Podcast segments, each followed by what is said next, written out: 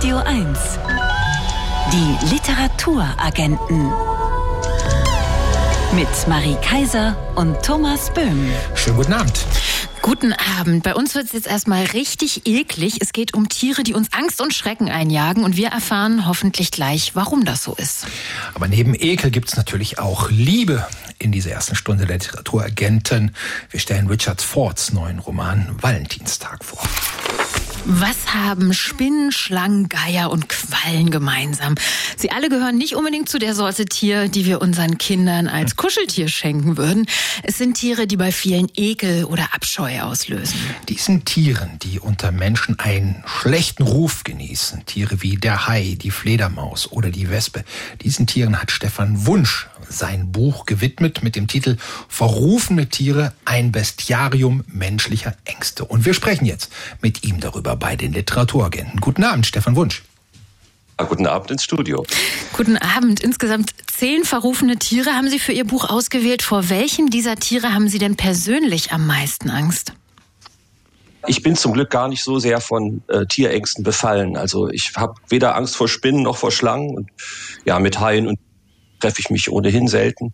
Aber hm, die Affen sind ja mein letztes Kapitel und mancher wundert sich, warum sie überhaupt in dem Buch vorkommen. Mhm. Ich habe mich ich gewundert. finde selber auch, ja, ja, es ist, manche haben sich gewundert, aber ich finde, Affen haben doch das größte Irritationspotenzial von allen Tieren. Für Sie persönlich ähm, auch. Warum? ähnlich sind und äh, weil so vieles von unserem Sein sich darin spiegelt und zwar nicht auf die schmeichelhafteste Weise. Affen sind sehr, sehr peinlich für uns. Und sie stellen auch einige unserer Grenzen, selbstgezogenen Grenzen in Frage, nicht? Und da sehen wir, wie, wie tierisch selbst wir eigentlich sind. Wir sehen aber auch, sein können. Die können Krieg führen, die können Attentate verüben, die können foltern, sich gegenseitig. Und äh, ja, ja, also da sehen wir, ich finde, Affen haben sehr viel an sich, was uns in unserem Sein erschüttern und in Frage stellen kann. Wenn einer anfängt und Geschichten erzählt, von welchen Tieren wollen wir hören? Von den Schafen oder vom Wolf? Diese Frage stellen Sie zu Beginn Ihres Buches und beantworten Sie gleich natürlich vom Wolf. Warum wollen wir Menschen denn von den dunklen, den mysteriösen, kurz den verrufenen Tieren überhaupt hören, Stefan Wunsch? Glaube, weil wir uns damit immer mit uns, mit dem beschäftigen, was uns zutiefst beunruhigt, mit den Ängsten in uns, mit den Zweifeln an uns selber. Äh, nicht, es ist leichter, sich mit Gespenstern zu beschäftigen, als mit den, mit den Dämonen in sich selbst. Und ich glaube, wir wollen von solchen Tieren hören, weil wir so viele offene Fragen an uns selber haben. Und diese Tiere ein Vehikel sind, sich damit zu beschäftigen. Besonders schön finde ich das Kapitel über Spinnen. Sie schreiben, für die Aufladung der Spinne mit finsteren Absichten könnte ihr Gestus eine Rolle spielen. Die Spinne schlendert nicht. Wie wirkt die Spinne denn durch ihren Gestus auf den Menschen? Spinne wirkt, als ob sie einen sehr genauen Plan hat. Sie tut nichts, und dann tritt sie in Aktion und macht ganz genau mit höchster Präzision, was zu tun ist. Ein Netz knüpfen, ein Opfertier ein, einsammeln, äh, einspinnen, es aussaugen und was so zu tun ist. Und äh, ich glaube, das ist so ein kleines Tier, fast nichts. Ja, wo sind denn die Informationen überhaupt gespeichert da drin? Aber es geht los und weiß ganz genau, was es zu tun hat. Und wir, wir wissen genau das nicht. Wie oft irren wir und hadern und wissen nicht weiter. Und diese Spinne hat schon alles verstanden, hat man das Gefühl. In Wahrheit sei die Spinne aber radikal romantisch, sagen Sie, Herr Wunsch. Warum denn das? Ja, ähm, man weiß ja, dass viele äh, Spinnenweibchen nach der Kopulation ihren Partner auffressen. Manchmal sogar vorher, dann gibt es keine Kopulation. Ähm, aber diese, diese, äh, also es ist höchstes Risiko dabei, wenn ein Spinnenmännchen sich dem Weibchen annähert. Und äh, Eros und Tod liegen kaum je im Tierreich so nah zusammen wie da. Schauen wir uns noch ein anderes Tier mal an, den Hai. Das Vorurteil besagt ja da, der Hai ist eines der gefährlichsten Tiere für den Menschen. Dabei werden eigentlich viel mehr Haie von Menschen getötet als umgekehrt, wie wir auch in Ihrem Buch erfahren. Und was ich bemerkenswert fand, die Qualle ist für den Menschen ungleich gefährlicher als der Hai. Was haben Sie über diese Schieflage im Verhältnis zwischen Mensch und Hai herausgefunden? Äh, fressen höchst selten Menschen und töten höchst selten Menschen. Vor allem, das ist erstaunlich, vielleicht 10, 12, 15 pro Jahr, das schwankt natürlich, aber es ist in dem Bereich. Andere Tiere sind viel, viel gefährlicher. Schlangen äh, töten vermutlich an die 100.000 Menschen weltweit pro Jahr. Hunde sind viel gefährlicher als, als Haie. Aber der Hai ist Ah. Herr Wunsch, Herr Wunsch will uns vielleicht noch hören. Ich hoffe, es hat kein Hai in der Leitung gerade zugebissen, als er das gehört hat. Wir, wir steuern ihn doch einfach ja. mal. Wir machen einmal Hallo, kurz Musik. Moment. Ah, ja, Moment, Herr, Herr Wunsch. Wunsch ja. Wir machen einmal Musik und fangen dann nochmal neu an. Bitte gehen wir nochmal in die Leitung. Ich glaube, jetzt haben wir sie ja oh, wieder, okay, oder? Alles klar, ich glaube, ich, ich glaube es auch. Ja. Also ich war gerade dabei, über den Hai zu sprechen. Ich denke, die Aufladung des Hais hat mit seinem, mit dieser schieren Gewalt zu tun, die er verkörpert, diese mörderischen Zähne, nicht? und die Tatsache, dass er uns mit einem Haps zu organischem Brei verwandeln könnte. Das ist sehr erschreckend vorzustellen, auch wenn es in der Wahrheit, in der Wirklichkeit nur sehr selten geschieht. Und was ich auch spannend fand, bei Ihnen taucht der Hai auch auf als ja sowas wie ein Ausdruck für toxische Männlichkeit.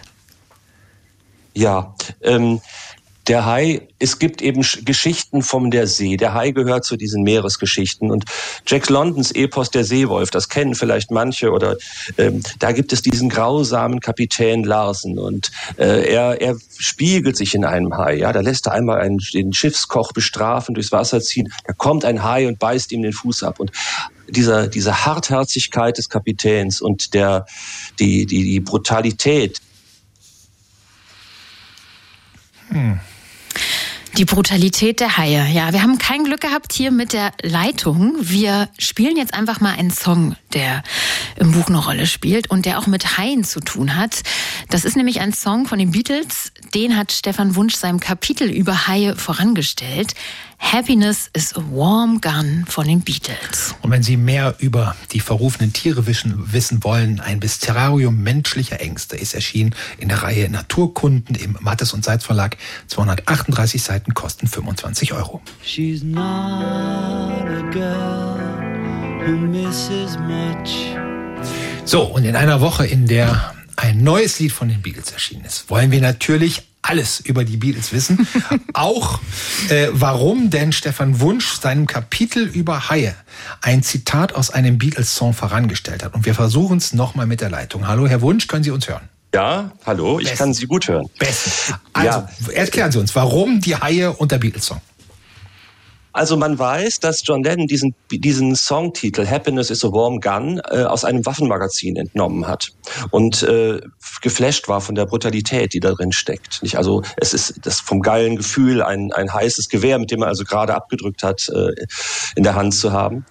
Und das passte mir gut für das High-Kapitel, weil der Hai, sagte ich, er repräsentiert Gewalt und Brutalität und gleichzeitig fasziniert er teilweise auch dadurch. Also es gibt einen Hai-Forscher, der hat den Hai mit der mit der einer F-35 verglichen, ja, mit einem Tarnkappenbomber. Also und es war fasziniert, was dieses was dieses Gerät, ne, dieses Spitzenprodukt der der Prädatoren alles drauf hat. Und ähm, deswegen schien mir das passend, dass also die Geschichte vom Hai dem der Verhältnis, des Verhältnisses vom Mensch zum Hai auch äh, etwas zu tun hat mit dem Verhältnis von Mensch zu, zu Gewalt und Brutalität und Waffen. Ja. ja. Sowohl was den Schrecken als auch für manche die Faszination betrifft. Vielen Dank, Herr Wunsch, für diese Erläuterung. Und dass es mit der Leitung nicht geklappt hat, liegt wahrscheinlich daran, dass ein Affe irgendwo zwischendurch den Finger im Spiel hatte. Könnte ich mir sehr gut vorstellen. Ja, da ist immer irgendein Affe in der Leitung, ich sag's euch. Schönen Abend noch, Herr Wunsch. Ja, wünsche ich auch. Tschüss. Tschüss. tschüss. Die Literaturagenten. Wirkungstreffer. Ein Buch, das mich umgehauen hat.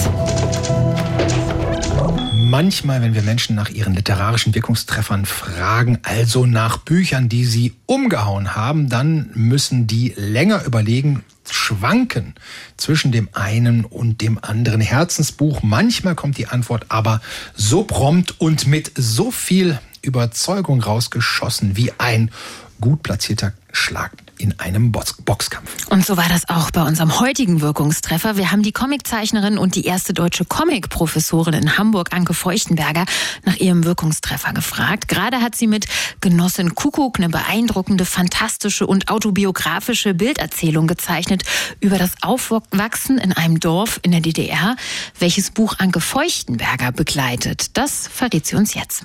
Die Ungetrösteten von Ishiguro. Also es ist tatsächlich mir als erstes eingefallen, weil es das letzte Buch ist, was ich jetzt gerade gelesen habe. Tatsächlich, um mich etwas zu trösten aus diesem ganzen Stress heraus, den ich hatte, äh, wegen Buch und Ausstellung und so weiter. Dieses Buch habe ich schon gelesen vor einigen Jahren und ich habe es deswegen rausgeholt, weil es eben sehr, sehr tröstlich ist, weil Ishiguro unglaubliche Räume entwickelt. Also ich wünschte, ich könnte so zeichnen, also in, in so einer surrealistischen Form äh, Räume miteinander zu verbinden, sie auch langatmig zu beschreiben. Also ein äh, berühmter Pianist vermute ich, es wird ja nicht alles genau erklärt, kommt in einen Ort und erst langsam über den Roman versteht man, dass es irgendwie ein Ort sein muss, in dem er eigentlich lebt und in dem die Mutter seines Kindes auch lebt. Und das wird erst alles ganz, ganz langsam klar. Also er kommt in einen Ort zurück, der eigentlich komplett fremd ist. Die Menschen sind fremd, die werden nicht als bekannt beschrieben. Und dann stellt sich heraus, dass er eigentlich mit allem sehr tief verbunden ist. Der ist einem unglaublichen Stress ausgesetzt und es ist alles sehr höflich. Also es geschieht alles mit großem Respekt Respekt und großer Höflichkeit und darunter lauert einfach die Katastrophe. Und es ist ein, ein ganz großartiges Buch. Also man kann gar nicht davon lassen und ich wandere mit ihm sehr, sehr gerne durch diese fantastischen Räume. Anke Feuchtenberger empfiehlt uns ein Buch, von dem sie nicht lassen konnte, Die Ungetrösteten von Kazuo Ishiguro. Übersetzt wurde es von Isabel Lorenz und hat 784 Seiten. Es ist als Taschenbuch bei Blessing für 16 Euro erschienen. Zebra ist dieser Titel von Kiasmus und Högni, Musik aus Island, passend zu der winterlichen Reise, die uns jetzt bevorsteht. Radio 1, Favorit Buch. Frank Bescoms Sohn Paul ist an ALS erkrankt und wird bald sterben. Sein Körper krümmt sich schon in regelmäßigen Spasmen, Paul kann kaum noch laufen. Frank möchte mit ihm eine letzte Reise machen zum amerikanischsten aller Orte, dem Mount Rushmore, dem Berg mit den vier eingemeißelten Präsidentengesichtern. Die Reise wird zu einem Höllentrip, zumal sie mitten im Winter stattfindet. Valentinstag heißt der neue Roman des amerikanischen Autors Richard Ford über einen Vater und einen Sohn, die versuchen, unter den widrigsten Bedingungen zueinander zu finden. Die Literaturagenten trafen Richard Ford anlässlich seiner Lesung im Literaturhaus Berlin. Richard Ford hat ja eine ganz besondere Beziehung zu Berlin. Er war ja ja auch mal Stipendiat beim Deutschen Akademischen Austauschdienst. Merkt man das eigentlich seinen Büchern immer noch in irgendeiner Weise an, Thomas? Ja, und sein grandioser Übersetzer Frank Heibert wohnt hier mhm. und sein Verlag sitzt in Berlin. Stimmt. Ja, es gibt auch äh, in diesem neuen Roman wieder sehr viele deutsche Einsprengsel. Einer der Ärzte, die Frank Bascoms Sohn Paul behandeln, spricht mit einem Akzent, der Frank an der Rheinland erinnert oder wenn Frank und Paul am Ziel ihrer Reise am Mount Rushmore, das ist der Berg, in den die Präsidentengesichter mhm. eingemeißelt sind, da über einen Parkplatz gehen und Erinnerungen an Ostberlin in Frank aufsteigen oder Frank Bascom während dieser Fahrt Martin Heidegger liest. Das sind alles Überraschungen für uns deutsche Lesende und ich habe Richard Ford gefragt, woher die kommen. I'm a collector of things. A collector of words, collector of sounds and ich bin ein Sammler von Dingen, ein Sammler von Erinnerungen, ein Sammler von Klängen. So erlebe ich die Welt. Und Amerika ist so voll von Einflüssen, die von außen kommen, also ist das ganz natürlich, da viele deutsche Einsprengsel zu haben. Außerdem hat es auch immer etwas Lustiges. An der Stelle, als Frank mit einem Doktor spricht und da einen Anklang des Rheinlandes hört. Das gibt mir die Möglichkeit zu einem bisschen Slapstick. Denn, wissen Sie, ich gehöre noch zu einer Generation von Menschen, die denkt, man könnte sich über andere Menschen einen Spaß erlauben. I'm just of a generation who believes you can make fun of people. Valentin, Valentinstag ist ja mittlerweile das fünfte mhm. Buch über diese Figur Frank Bascomb, diesen Grandler, der zu allem so einen launigen Spruch auf Lager mhm. hat, der einen sehr ungetrübten Blick auf die USA wirft. Eigentlich wollte Richard Ford doch schon nach die Lage des Landes gar nicht mehr über diese Figur schreiben. Was ist passiert? Warum hat er das gemacht? Er hat es ja schon zweimal getan. 2012 mit der Geschichtensammlung, die auf Deutsch schlicht Frank heißt, also nach dieser Figur. Und in diesem Buch ging es um die Folgen von Hurricane Sandy, äh, der ja ähm, sozusagen äh, die ganze amerikanische Westküste betroffen hat, aber in diesem Buch jetzt um die Folgen, die eben nicht unmittelbar sichtbar sind, Folgen in den Menschen. Und dieses neue Buch Valentinstag ist auch auf ganz gewöhnlich, ungewöhnliche Weise zustande gekommen. Richard Ford saß mit einem Freund in einem Taxi.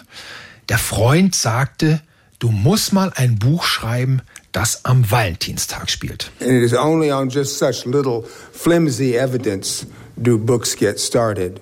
You, you think that a, a, a long, relatively serious book like this should should get started in the library or somewhere, you know, or, or, or reading Heidegger or something like that. Nur durch solche unscheinbaren Anlässe entstehen überhaupt Bücher. Sie denken vielleicht, ein so relativ langes, relativ ernsthaftes Buch müsste in einer Bibliothek entstanden sein oder bei einer Heidegger-Lektüre. Aber die Natur der Inspiration ist eine andere. Wenn man anderen Menschen wirklich zuhört, dann hört man von Zeit zu Zeit etwas, das eine Resonanz auslöst, einen Widerhall. Und das darf man nicht verpassen. Als mein Freund sagte, Schreib ein Buch, das am Valentinstag spielt. Und ich antwortete spontan sicher. Und ich nenne es Be Mine. Ich wusste noch nicht, was es war, aber ich wusste, dass ich die nächsten vier Jahre damit verbringen würde, es zu Ende zu denken. I don't know what it is I'm going to have to spend the next four years figuring it out. Dazu muss man noch sagen, Be Mine ist der amerikanische Titel und auf Deutsch heißt das Buch eben Valentinstag. Valentinstag beginnt mit einem Kapitel, das Glück heißt. Das mhm. wirkt etwas irritierend als Einstieg in ein Buch, von dem wir ja schon gehört haben. Es geht um einen todkranken Menschen, eben Franks Sohn Paul, der ja an ALS erkrankt ist. Ja, die Präsenz des Todes ist überhaupt groß in diesen Frank Bascom Büchern. Schon der erste Roman der Reihe, der Sportreporter, handelte davon, dass Frank einen Sohn verlor und worauf dann auch seine Ehe zerbrach. Hier in Valentinstag gibt's eine Szene am Anfang, da erinnert sich Frank an seine sterbende Mutter.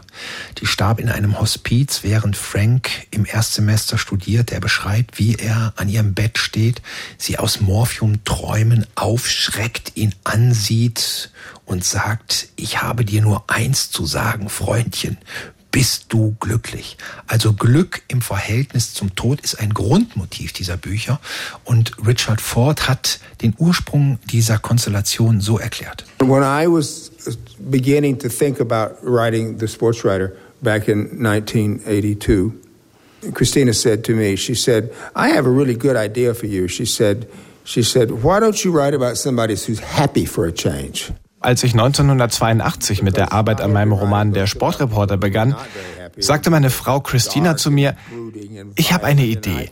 Warum schreibst du nicht zur Abwechslung mal was über einen Menschen, der glücklich ist?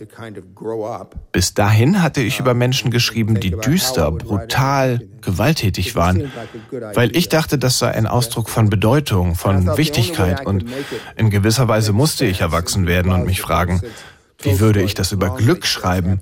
Und der einzige Weg, den ich gehen konnte, wenn ich nicht dem Irrtum Tolstois verfallen wollte, der ja meinte, glückliche Familien seien alle gleich, war, einen Menschen im Unglück zu zeigen, der das Glück für sich selbst schaffen muss. Uh,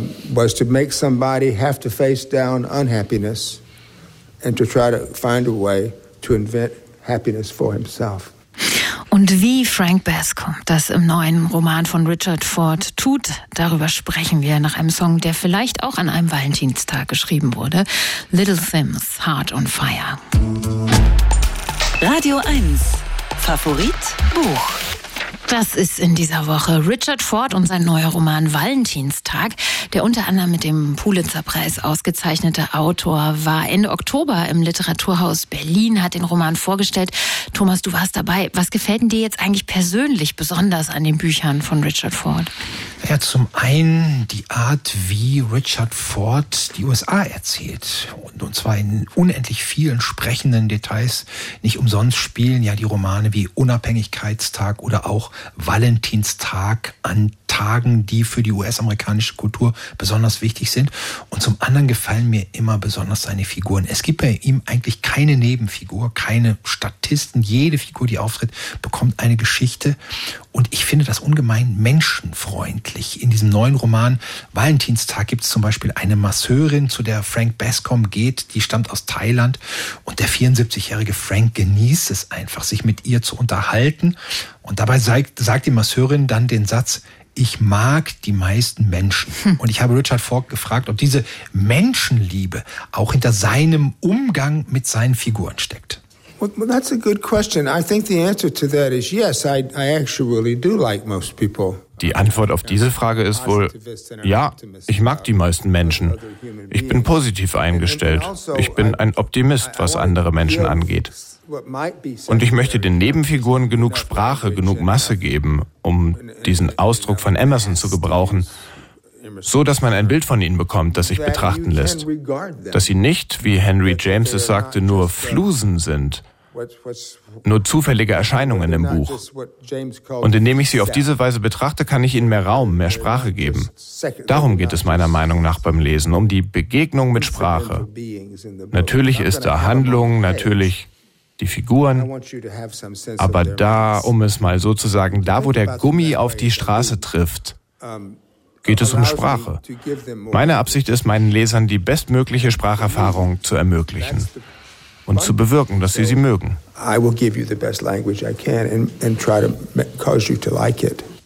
Wie ist es denn mit der Sprache und der Spracherfahrung in diesem Roman mit den beiden Hauptfiguren Frank und Paul, also Vater und Sohn? Die beiden machen eine Reise zum Mount Rushmore. Paul ist tödlich an ALS erkrankt. Wie gehen denn die beiden damit um? Ich würde mal sagen, bewegend, seltsam. Es gibt immer wieder Momente, wo einer von den beiden das Gespräch darauf bringen möchte, dass es für sie die letzte gemeinsame Reise ist. Oder Dinge im Leben ansprechen, die noch geklärt werden müssen. Doch dann wird das immer von dem anderen weggewischt, meist mit einem rüden oder sogar anzüglichen Spruch. Und ich habe Richard Ford gefragt, warum die beiden sich denn so schwer tun, ein tiefes Gespräch zu führen. Well, I think having a real conversation with your son about the fact that he's going helplessly to die would never be easy for anybody. Ein solches Gespräch zu führen, in dem es um den nahen Tod des eigenen Sohnes geht, ist für niemanden einfach. Und wenn ich ein solches Gespräch hätte schreiben sollen, wäre es womöglich nicht besonders interessant gewesen. Also habe ich mich darauf konzentriert, die Situation aus Pauls Sicht zu beschreiben, wie er sie wohl wahrnimmt. Er ist auf der einen Seite durchaus begeistert, aber er ist auch voller Wut, weil er krank ist, weil er abhängig ist von seinem Vater, weil er irgendwo im Niemandsland unterwegs ist, im Winter. Und aus dieser Situation habe ich mich gefragt, wie werden sie miteinander reden? Was ist interessanter als das Offensichtliche?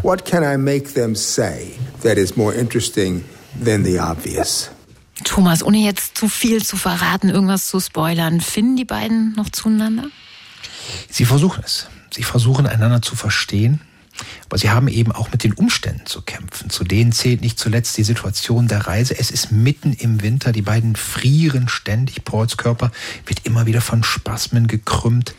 Er kann nicht allein in dieses ungetüme Wohnmobil einsteigen, mit dem die beiden unterwegs sind. Frank muss ihm helfen, ihn jedes Mal regelrecht reinwuchten. Wie gesagt, Frank ist 74 Jahre alt und auch seine Gesundheit ist angegriffen. All diese Schwierigkeiten sind wichtig im Buch, wie Richard Ford erläutert hat. It's absolutely crucial in this book to believe that to go on this implausible trip, and you were right, nobody in his right mind makes this trip. Es ist wesentlich für dieses Buch daran zu glauben, dass diese unmögliche Reise, und Sie haben recht, niemand, der bei Verstand ist, macht diesen Trip zum Mount Rushmore im Februar zu fahren. Aber Frank tut es als letzte Geste, denn er liebt seinen Sohn und er möchte etwas für ihn tun, von dem er hofft, dass sein Sohn es mag. I'm always, try, I'm always trying to find human situations in which I can cause someone to say to someone else, I love you. Ich versuche beim Schreiben immer wieder Situationen zu schaffen, in denen ein Mensch zum anderen sagen kann, ich liebe dich. Wissen Sie, dieser Ausdruck, be mine, wird am Valentinstag in Amerika sehr oft verwendet. Liebende sagen das zueinander. Oft geben sie sich Süßigkeiten, auf denen Be Mine steht. Ich wollte die Bedeutung dieses Ausdrucks erweitern. Er soll viele andere Formen des Füreinander-Daseins beinhalten. Für Frank und Paul bedeutet dieser Ausdruck sei mein Sohn, für dieses letzte Mal.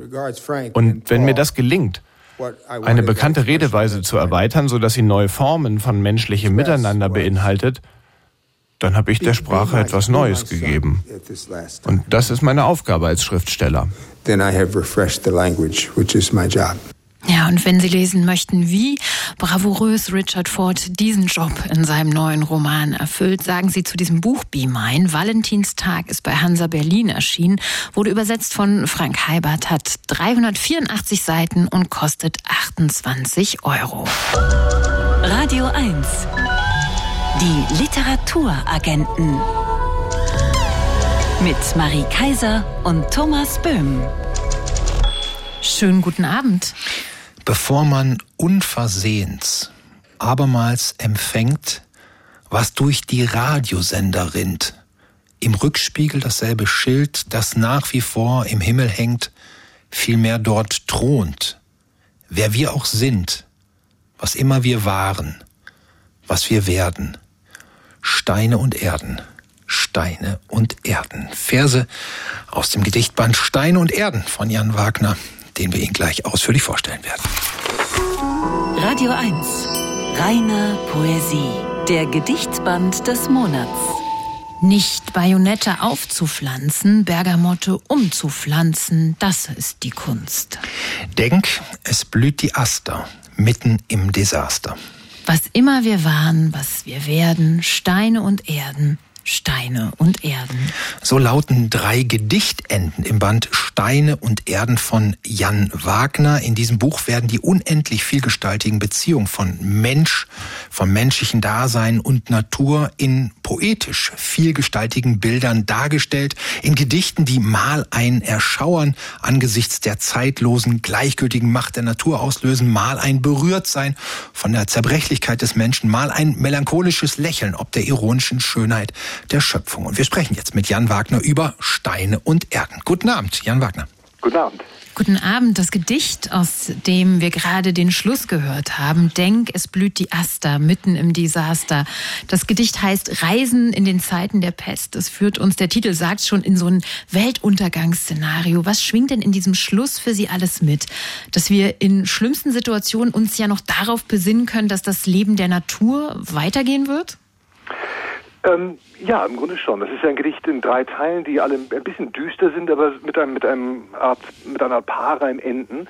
Und dieser Schluss mit der Aster ist äh, so eine Auflistung von Schönheit, glaube ich, im, im Desaster. Einerseits ein Wortspiel, weil natürlich im Wort Desaster das Wort Aster enthalten ist. Also es ist auch der Trost der Sprache vielleicht oder der Trost der äh, des, des, des Benennens von Dingen und, ähm, äh, und gleichzeitig ähm, die Hoffnung, dass sozusagen selbst in den schlimmsten Situationen irgendetwas blüht ähm, und das Auge trösten kann. Was reizt Sie denn überhaupt daran, Aster auf Desaster zu reimen? Die Tatsache, dass in Desaster die Aster drin steckt. Das ist äh, sehr, sehr schön und, und äh, ähm, äh, macht das Desaster gleich äh, viel besser verdaulich. Ihre Gedichte, die nehmen immer wieder ähm, ihren Ausgangspunkt so im Alltäglichen. Man sieht schon an den Titeln. Kühe, Wespen, ein Glas Milch. In einem Gedicht geht's um Löffel. Wie weit entfernt liegen wir von der Wahrheit, wenn wir uns die Inspiration zu diesem Gedicht so vorstellen?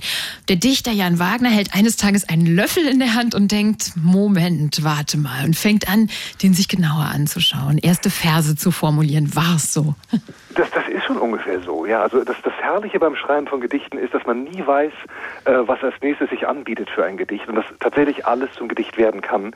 Äh, was, was man für banal hält und für allzu alltäglich ist in Wahrheit vielleicht ein Schatz wenn man Gedichte schreibt und ein Löffel, jeder kennt ja, oder jeder hat als Kind mal einen Löffel in der Hand gehalten und sich gewundert über dieses konvexe, konkave und das Spiegelbild, äh, der Kopf, der mal größer, mal kleiner ist und der Arm, der mal dicker, mal dünner wird. Und ähm, das ist ein, ein schönes Spiel, mit dem man dann auch äh, im Gedicht etwas machen kann. Und äh, das ist ähm, das Schöne am Schreiben von Gedichten, dass die, die vermeintlichen Kleinigkeiten im Grunde auch die ganz großen Fragen äh, in sich bergen können. So wie wir, Jan Wagner, gerade versucht haben, in die kreativen Abläufe bei Ihnen zu schauen, blicken Sie ja auch in zwei Gedichten des Bandes auf die Psyche zweier Menschen. Einmal sehen wir FH am Fortepiano. Dabei handelt es sich wahrscheinlich um Friedrich Hölderlin im fortgeschrittenen Stadium seiner Schizophrenie. In einem anderen Gedicht sehen wir den französischen König Karl VI., Lebensdaten 1368 bis 1422, der, so ließe sich ihr Gedicht verstehen, sich als Wesen aus Glas verstand. Er trägt ja auch den Beinamen der Wahnsinnige. Wesen aus Glas, da lesen wir Worte wie zerbrechlich, durchschaubar. Er beschlägt beim Hauch seiner Tochter Isabel. Hier scheint es fast als sei Lyrik ein geeignetes, ein geeignetes Mittel, sich anderen als alltäglichen Geisteszuständen zu nähern. Äh, unbedingt. Das Schöne ist ja, dass man, dass man sich alles vorstellen kann. Äh, alles ist möglich im Gedicht. Ein Gedicht ist wirklich auf engstem Raum die größtmögliche Freiheit. Und das heißt, äh, ähm, auch eine, eine, ein Satz wie Ich bin ein Stein äh, ist möglich, dann erforscht man eben, wie das sein könnte, ein Stein zu sein.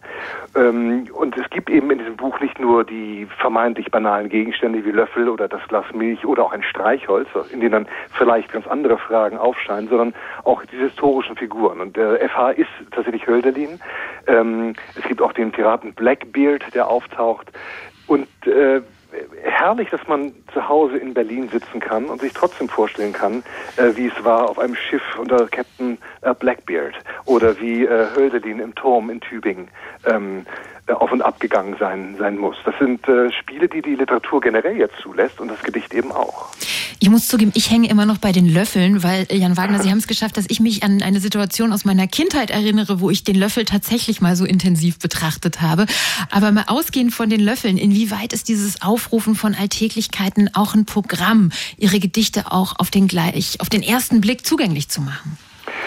Äh, ich finde es tatsächlich schön, dass, dass bei solchen Gegenständen ja jeder äh, sofort einen Zugang hat und jeder sich erinnert an den eigenen, äh, an das eigene Löffel betrachten und ähm, ähm, oder jeder hat auch schon ein Streichholz entzündet und so weiter.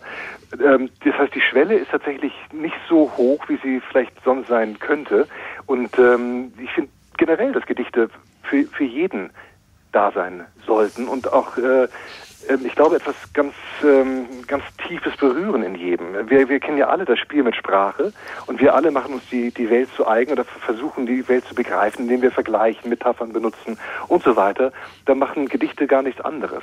Ähm, aber wenn dann noch ein Gegenstand ins Spiel kommt, den jeder kennt, der aber anders betrachtet wird und plötzlich in einem anderen Licht erscheint, ist die Schwelle ähm, und ist das Unbehagen, vielleicht auch überhaupt ein Gedicht zu lesen, niedriger als sonst. Na, wenn bei Marie Kaiser schon Kindheitserinnerungen ausgelöst werden, kommt das nicht von ungefähr. Es gibt ja mehrere Kindheitsgedichte in ihrem Buch, Jan Wagner. Zum Beispiel die Angelode für Onkel Adi. Die Kindheit ist, und das wissen wir ja, es gibt unzählige Kindheitsgedichte, ein poetisch reiches Lebensalter, einfach weil wir die Welt zum ersten Mal sehen, bestaunen und verstehen können. Dieses Gedicht Angelode für Onkel Adi setzt diesem vielleicht sogar allzu naiven Zauber etwas entgegen, nämlich jenen Onkel Adi und scheint uns daran erinnern zu wollen, von welchen seltsamen, unverständlichen, narbigen Wesen wir eigentlich den Zugang zur Welt vermittelt bekommen und wie unpoetisch das manchmal zugeht.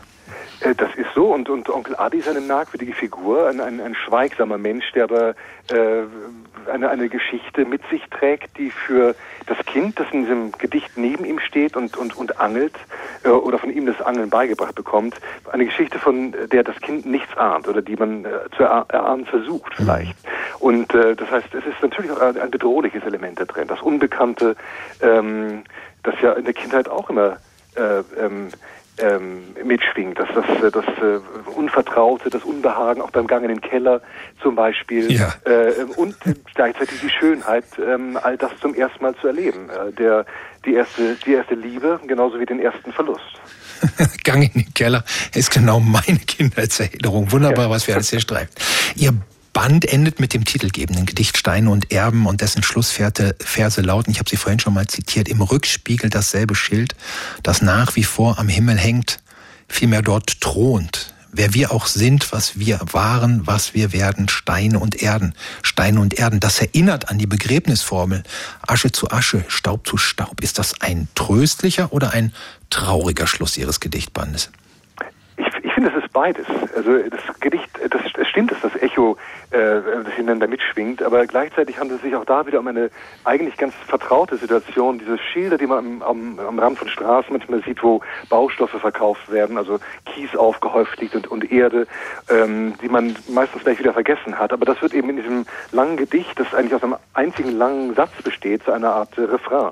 Und ähm, und das heißt, es ist äh, ähm, beides. Es ist eine Art von, von beruhigendem Refrain und gleichzeitig natürlich auch eine, eine, eine Art Memento Mori. Und, und äh, beides schwingt mit und ich glaube es, äh, oder ich hoffe, es ist so, sowohl tröstlich ähm, als auch äh, ein bisschen verstörend. Wir würden am liebsten auch Schilder an den Straßen aufstellen, die Werbung für Ihr Buch machen, für Jan Wagners Steine und Erden. Es erschien im Hansa Berlin Verlag, 112 Seiten, kosten 22 Euro. Unser Gedichtband des Monats. Vielen Dank für das Gespräch, Jan Wagner. Ich danke, vielen Dank. Dankeschön. Und wir hören gleich auch noch ein Gedicht aus diesem Band und ich freue mich sehr, dass es Löffel sein wird. Wir hören jetzt ein Gedicht aus Jan Wagners Gedichtband Steine und Erden. Das Gedicht mit dem Titel Löffel. Und wer weiß, liebe Marie, nachdem du gerade gesagt hast, was für eine innige Beziehung du zu dieser Szene hast, in der zweiten Auflage steht dann vielleicht als Widmung unter diesem Gedicht für Marie Kaiser. Hm. Löffel. Wir haben jetzt hier gerade ein kleines technisches Problem gehabt. Moment. Mhm. Das war sozusagen ein Soundtrack, unter, als hätten wir kein Vertrauen in die Sprache von David Wagner, von Jan wir Wagner brauchen, lief da. Wir müssen den Song nicht unterlegen Nein. mit Musik. Wir hören das Gedicht Löffel von Jan Wagner. Löffel. Er war schon da, nun bist du sein vielleicht nur deshalb herbestellt, um ihn blitzblank zu lecken. Schon hängt dein Spiegelbild hinein in seine Welt, wie Fledermäuse von der Höhlendecke. Einmal gedreht, ein Kind im Einwegglas mit Wasserkopf und dicker als Mangroven der Arm, während ein Wind die Äpfel von den Bäumen klaubt, der Topf mit Suppe spuckt und puckert überm Ofen. Wie er dich steif mit seinem kalten Visier betrachtet, aber immer weiter, mal karg, mal üppiger entlohnt. Wie er ganz glatt bleibt, ohne Falten, ein Silberschein, dein ständiger Begleiter, dein Mond.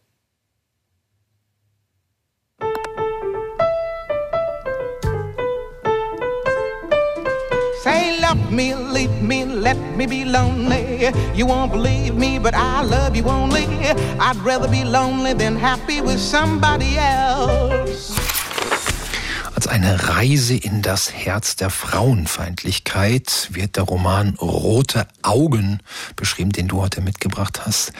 Liebe Marie, in Rote Augen verarbeitet die belgische Schriftstellerin und Journalistin Miriam Leroy einen extremen Fall von Cybermobbing, den sie selbst erlebt hat. Wie geht Miriam Leroy das an?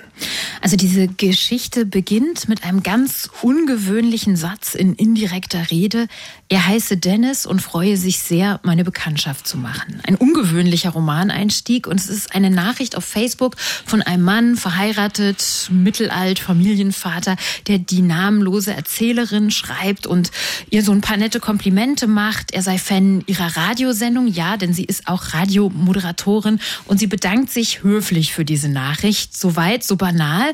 Und doch ist diese scheinbar harmlose Nachricht der Auftakt zu einem Abstieg in die Hölle für diese Frau, denn dieser Denise, der hört dann eben nicht auf zu schreiben schreiben, immer wieder kommen Nachrichten. Es wird klar, der Mann ist eine Art Erotomane, der wird zunehmend beleidigter, weil sie ihm nicht mehr antwortet, bis er wirklich beginnt, sie auf seinem eigenen Blog mit dem fürchterlichen Titel Janice the Menace an den Pranger zu stellen, sie zu beleidigen, am Ende mit dafür zu sorgen, dass sich wirklich ein veritabler Shitstorm gegen sie zusammenbraut, eine Lawine aus Hass und Demütigung übelster Sorte, sexistisch, abwertende, frauenfeindliche Kommentare über ihr Aussehen bis zu Vergewaltigungs- und Morddrohungen.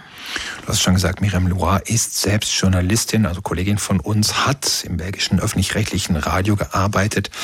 Also was ist jetzt dran an dieser Geschichte? Was ist da Fakten? Was sind, ist Fiktion? Also natürlich schöpft sie aus dem Selbsterlebten. Das tut ja im Grunde aber auch jeder, der schreibt. Sie hat eine Meinungskolumne im Radio gehabt, die teilweise extrem polarisiert hat. Und sie ist tatsächlich Opfer eines Shitstorms geworden, aber zu einer Zeit, in der wirklich mit diesem Begriff noch niemand was anfangen konnte. 2013 war es. Und da ist ihr genau das passiert, dass sie, weil sie ihre Meinung gesagt hat, als Frau sexistisch im Netz verunglimpft wurde.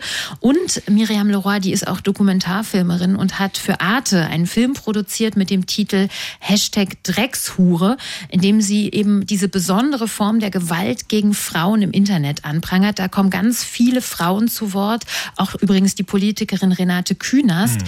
die ja damit auch Erfahrung gemacht hat. Und es ist so, ja klar, auch männliche Journalisten oder Politiker werden im Netz angegriffen aber anders. Wenn Frauen es wagen, ihre Meinung zu vertreten, dann sehen sie sich so einer besonderen Art von Hass gegenüber. Die Figur im Roman zum Beispiel muss dann so Kommentare über sich ergehen lassen, dass sie ja wohl irgendwelche Schwänze von irgendwelchen Chefs gelutscht habe, um ihren Job zu bekommen. Und das ist, glaube ich, ein Vorwurf, der Männern eher selten von Hasstrollen im Netz gemacht wird. Und diese Kommentare, muss man wirklich sagen, gehören noch zu den harmlosen. Also ja, Miriam Lora, die verarbeitet in Rote Augen die Erfahrungen wie ausgeliefert und allein sie sich angesichts dieser Welle des Hasses gefühlt hat. Und auf dem Cover ist auch so ein düsteres Foto zu sehen. Da ist sie die Frau ganz klein unten in eine Ecke gedrängt, das Gesicht so von blauem Licht angestrahlt. Ich finde, das drückt genau diese zunehmende Isolation aus, die auch die. Figur im Roman erlebt. Und die Menschen in ihrem Umfeld, die können nicht mehr wirklich nachvollziehen, wie sehr ihr Leben aus den Fugen gerät. Ihre Freunde geben ihr dann so wenig hilfreiche Ratschläge wie, ja, ignoriere den Typen doch einfach, ist doch jetzt auch nur im Internet, was da passiert. Und auch Anwälte und Polizei können ihr nicht weiterhelfen. Mhm. Besonders eine Passage dieses wirklich sehr harten Buchs ist mir in Erinnerung geblieben. Da beschreibt die Erzählerin, wie sie morgens aufwacht und dann ein Foto von sich im Netz findet, eine Erinnerung an einen glücklichen Tag, ein Foto, auf dem sie lacht und dass sie jetzt kaum wiedererkennt, weil es äh, gefotoshoppt wurde, weil ihr Gesicht voller Blutergüsse ist und Wunden und da literweise Sperma aus ihrem Mund läuft und die Erzählerin sich fragt, wie soll ich dieses Bild selber je wieder aus dem Kopf bekommen? Ja, das frage ich mich auch, wenn du das beschreibst. Ähm, ist denn Rote Augen ein autofiktionaler Roman? Würdest du das Buch so einordnen? Nein, das würde ich nicht so einordnen, denn Miriam Leroy, die erzählt uns hier nicht ihre Lebensgeschichte. Sie kreist nicht um sich selbst, finde ich, sondern sie hebt die Geschichte auf eine ganz allgemeine Ebene. Dieser Dennis, der ist zum Beispiel eine Fiktion. Der ist ein Amalgam aus verschiedenen Stalkern, verschiedenen Trollen, die da aktiv waren, mit denen sie im Laufe ihres Arbeitslebens zu tun hatte.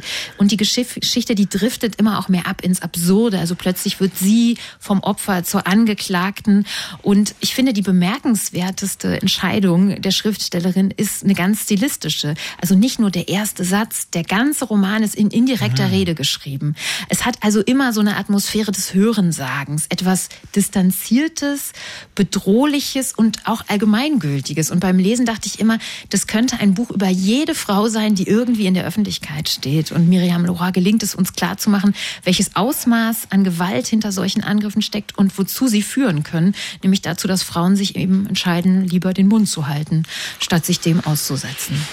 Miriam Leroy, Rote Augen wurde übersetzt von Daniela Högele, ist erschienen in der Edition Nautilus, 176 Seiten, kosten 22 Euro.